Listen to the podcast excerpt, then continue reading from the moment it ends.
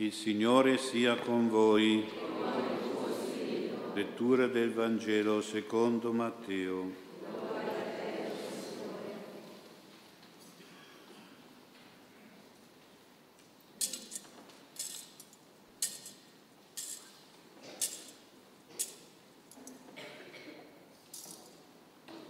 In quel tempo Giovanni, che era in carcere, avendo sentito parlare delle opere del Cristo, per mezzo dei suoi discepoli mandò a dirgli, sei tu colui che deve venire o dobbiamo aspettare un altro? Gesù rispose loro, andate riferite a Giovanni ciò che udite e vedete.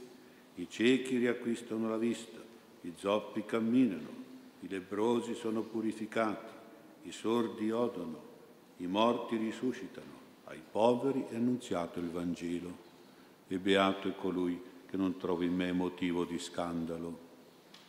Mentre quelli se ne andavano, Gesù si mise a parlare di Giovanni alle folle. Che cosa siete andati a vedere nel deserto? Una canna sbattuta dal vento? Allora, che cosa siete andati a vedere? Un uomo vestito con abiti di lusso? Ecco, quelli che vestono abiti di lusso stanno nei palazzi dei re. Ebbene, che cosa siete andati a vedere? Un profeta? Sì, io vi dico, anzi, più che un profeta. Egli è colui del quale sta scritto, ecco dinanzi a te io mando il mio messaggero, davanti a te egli preparerà la tua via. In verità io vi dico, tra i nati da donna, non è stato, non è sorto alcuno più grande di Giovanni il Battista, ma il più piccolo nel regno dei cieli è più grande di lui. Dai giorni di Giovanni Battista fino ad ora il regno dei cieli subisce violenza, i violenti se ne impadroniscono. Tutti i profeti e la legge infatti hanno profetato fino a Giovanni e se volete comprendere è lui quell'Elia che deve venire. Chi ha orecchi ascolti. Parola del Signore.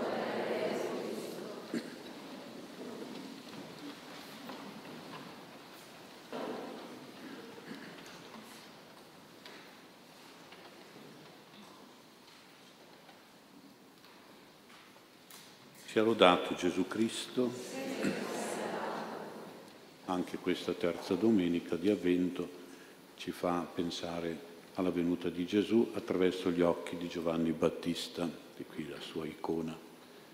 Questi occhi non vedono Gesù direttamente, personalmente, però lo vedono attraverso le orecchie, sembrerà strano, perché Giovanni era già in carcere, dove sarà martirizzato, però attraverso i discepoli che andavano a trovarlo viene a sentire, a sapere notizie su Gesù gli parlano di quello che Gesù fa, più dei fatti che delle parole, degli insegnamenti. E la gente è colpita più da quello che uno fa che non da quello che uno dice. Il Vangelo dice proprio che Gesù sente parlare i suoi discepoli di quello che Gesù opera, le opere del Cristo, le opere del Messia di Gesù, che erano opere pietose, di compassione per i malati, erano opere di perdono, di misericordia per i peccatori, erano opere potenti di miracolo, di guarigione. Sappiamo anche noi che per conoscere veramente bene una persona dobbiamo guardare non tanto, anche, ma non tanto a quello che lui dice, alle parole, perché spesso le parole ingannano e imbrogliano. Noi dobbiamo guardare alle opere, cioè a quello che uno fa non c'è molto da fidarsi delle parole perché spesso sono insincere, incoerenti. Le opere invece, le attività, sono cose vere, cose pratiche, sincere, cose che si vedono, si fanno, si toccano, si producono, si realizzano, a volte in modo faticoso, a volte in modo fruttuoso e gioioso. Ci sono poi nelle opere delle finalità di provvidenza, di guarigione, di educazione, di assistenza, di beneficenza, come le opere che faceva Gesù. Ecco, tutte queste sono opere concrete. E allora cosa ci chiama Gesù oggi noi?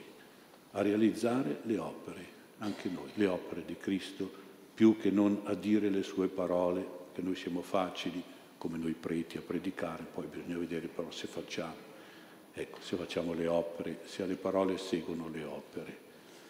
se vogliamo essere riconosciuti come cristiani, uno ci chiede ma che cosa fai tu come cristiano? Ah no, ti devo dire questo, questo. No, no, no, cosa fai come cristiano? E, e giustamente ci chiedono le opere, la gente anche che non crede.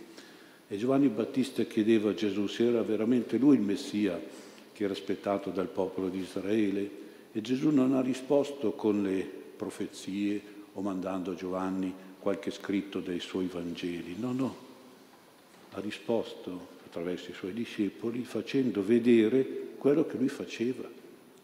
I ciechi che, guariva, che vedevano, i zoppi che camminavano, i leprosi che lui guariva, i sordi che faceva udire, i morti che risuscitava. Era una carrellata non di annunci, di insegnamenti, ma di miracoli, cioè di cose veramente di opere, di misericordia, di bontà. Gesù faceva queste opere di guarigione che dimostravano più che le parole che lui veramente era il Messia, il Salvatore. E anche il Battista, quando predicava là sul Giordano e battezzava, chiedeva le opere di conversione concrete. Dice non prendete in giro il Signore, dovete fare opere di conversione. E poi anche il Signore ha sempre chiesto a noi le opere. Risplenda la vostra luce davanti agli uomini perché vedano che cosa? Le vostre parole? No, vedono le vostre opere buone. E queste sono le cose così. L'Apostolo Giacomo diceva ai cristiani, guardate che la fede senza le opere è morta, eh, ma io ho la fede, ma se non hai le opere di bene, di bontà, che fede è la tua? E lo diceva già un apostolo, Giacomo. E noi saremo giudicati, dice anche la, l'Apocalisse e poi anche l'Evangelista, noi saremo giudicati sulle opere che abbiamo fatto, sulle opere di bene e di carità.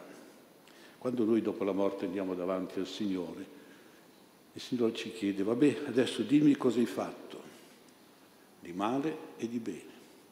Noi diremo, ecco, Signore, io ho detto questo, quello. No, no, no, no, no, no, non mi interessa quello che hai detto, direbbe il Signore.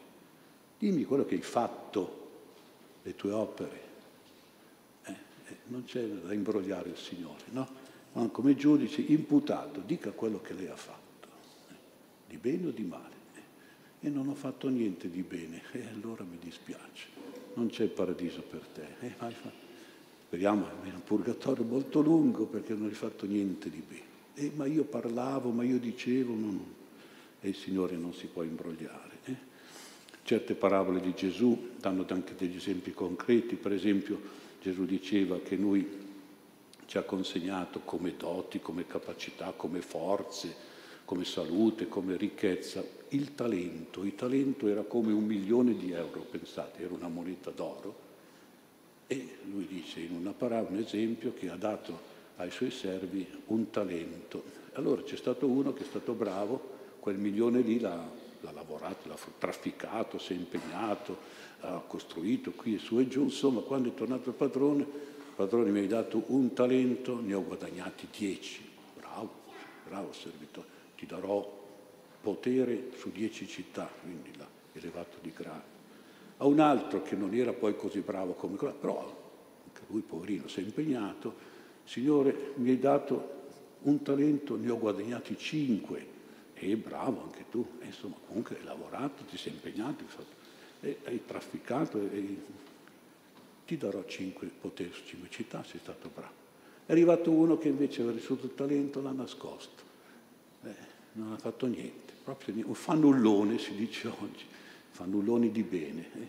fatto niente e il Signore si è, l'ha cacciato via perché aveva fatto, non aveva fatto quello che doveva fare, cioè doveva fare tante opere, quel talento, quelle doti, quelle capacità, quelle, quelle energie, quelle forze, quella salute che gli aveva dato, doveva trafficarlo, farlo diventare molto di più quel bene che lui gli aveva dato. È un, un esempio per dire che noi dobbiamo realizzare, produrre tante opere buone, realizzare tante opere buone. E questo veramente fa in modo che quando il Signore viene noi possiamo dire Signore, vabbè, quello che ho potuto fare l'ho fatto, vedi, vedi che ho fatto tanto bene, ho prodotto, e allora ci dà sicuramente ci dice bravo, ma poi ci dà anche tanta ricompensa. Quindi il Signore è uno che quando viene, ecco l'avvento, no? vuole il rendiconto, un bilancio contabile quasi, eh? il resoconto di quello che noi abbiamo fatto di bene. Quando ero io piccolo, il mio sacerdote mi diceva, nel tempo di avvento, prendi un quadernino piccolino, di quelli piccoli, e ogni giorno scrivi un'opera buona che fai. Va bene? Perché ogni giorno, eh, queste sono le uscite, e poi il Signore ti metterà le entrate, un bel, bella, un bel voto e tante belle grazie che ti darà. Eh? E io mi sono impegnato perché di opere buone, se uno guarda, ne può fare tantissime. In famiglia, quante opere buone? Con la mamma, col papà, con i fratelli, con le sorelle, con i parenti, con gli amici, con i vicini di casa, con i conoscenti, con tutti, sul posto di lavoro. Ecco, ogni giorno io dovevo pensare una piccola opera buona, magari anche dare una caramella al mio compagno di banco, ecco, per dire, però io dovevo scriverla. Ed era bello questo, questa cosa, perché con questo quadernetto uno si rendeva conto che doveva fare il bene ogni giorno. Eh? Quindi è importante. Il Signore ci vuole proprio invogliare a fare le opere di bene, proprio cerca, parlando di tanta ricompensa che il Signore poi ci dà. Ecco, però dobbiamo ricordiamo di farlo sempre con umiltà. Eh? Dice Gesù, quello che fa la destra, la mia destra, non deve saperlo la sinistra. Quindi, quindi vuol dire deve fare le cose che non è che deve farli sapere, ma io ho fatto questo, ho fatto quello. Lo scrivi, basta sul tuo quadernino, però deve sapere, non deve sapere nessuno. Eh? Sa il Signore, quella destra non deve sapere quello che fa la sinistra. E poi diceva anche, Farlo nel modo di nascondimento, ma io vorrei farlo sapere a tutti il bene che faccio. No, nascosto, perché Dio vede nel segreto, nel nascondimento. Lui ti dà la ricompensa, perché se tu chiedi la ricompensa agli altri non l'avrai dal Signore, perché tu vuoi vedere, oh, io sono bravo, ho fatto questo, ho fatto quello. No, deve saperlo solo il Signore. Allora Lui vede nel segreto, ti dà la ricompensa.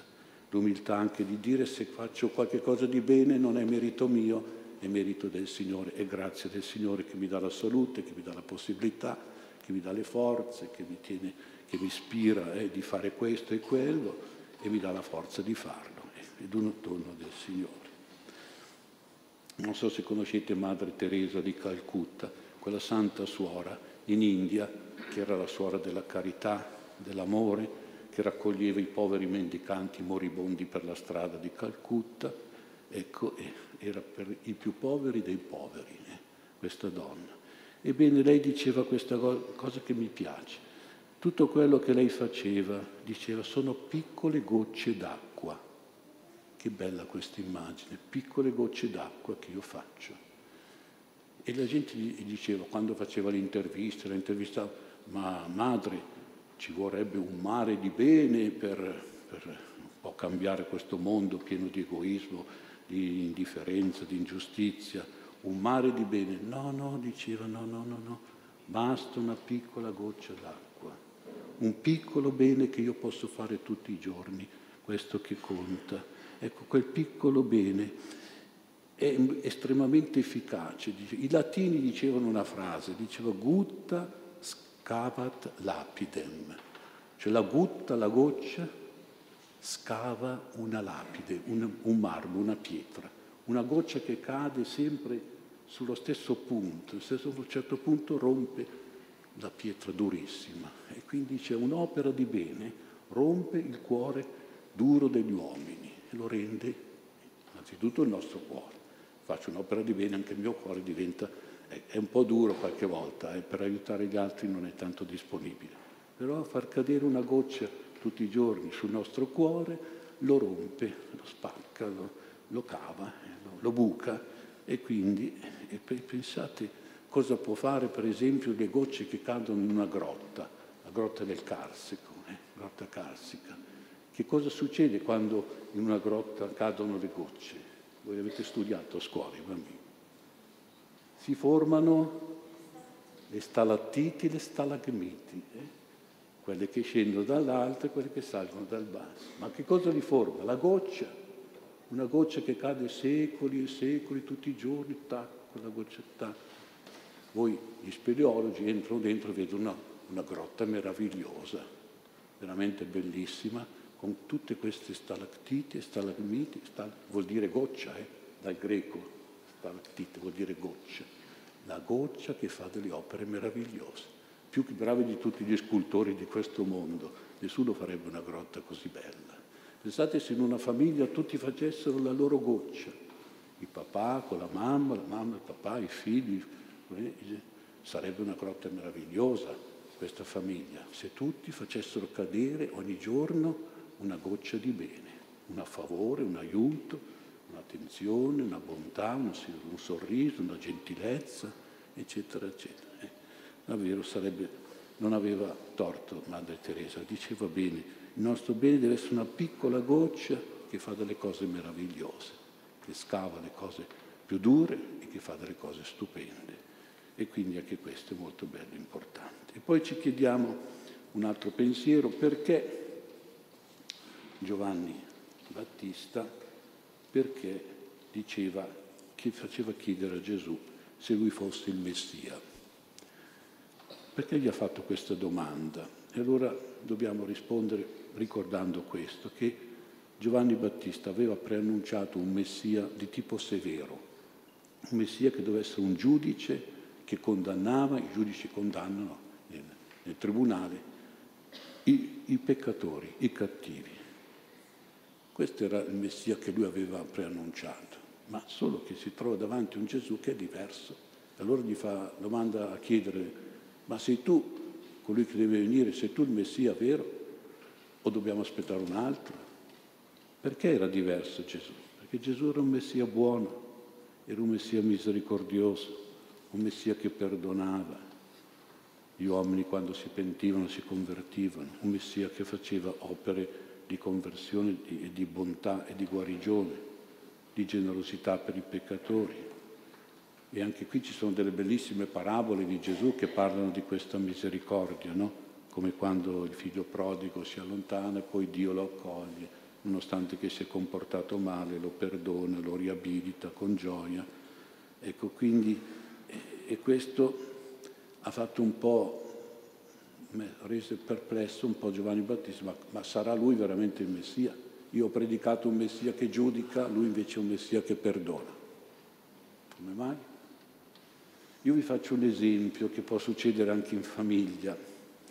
Succede che se un bambino a casa fa i capricci, disubbidisce, fa il matto, eccetera, eccetera, la mamma a un certo punto gli dice, quando viene a casa il papà questa sera, gli dico quello che hai fatto e ti dà un bel castigo, una bella punizione, magari ti dà una bella sculacciata, eccetera, eccetera.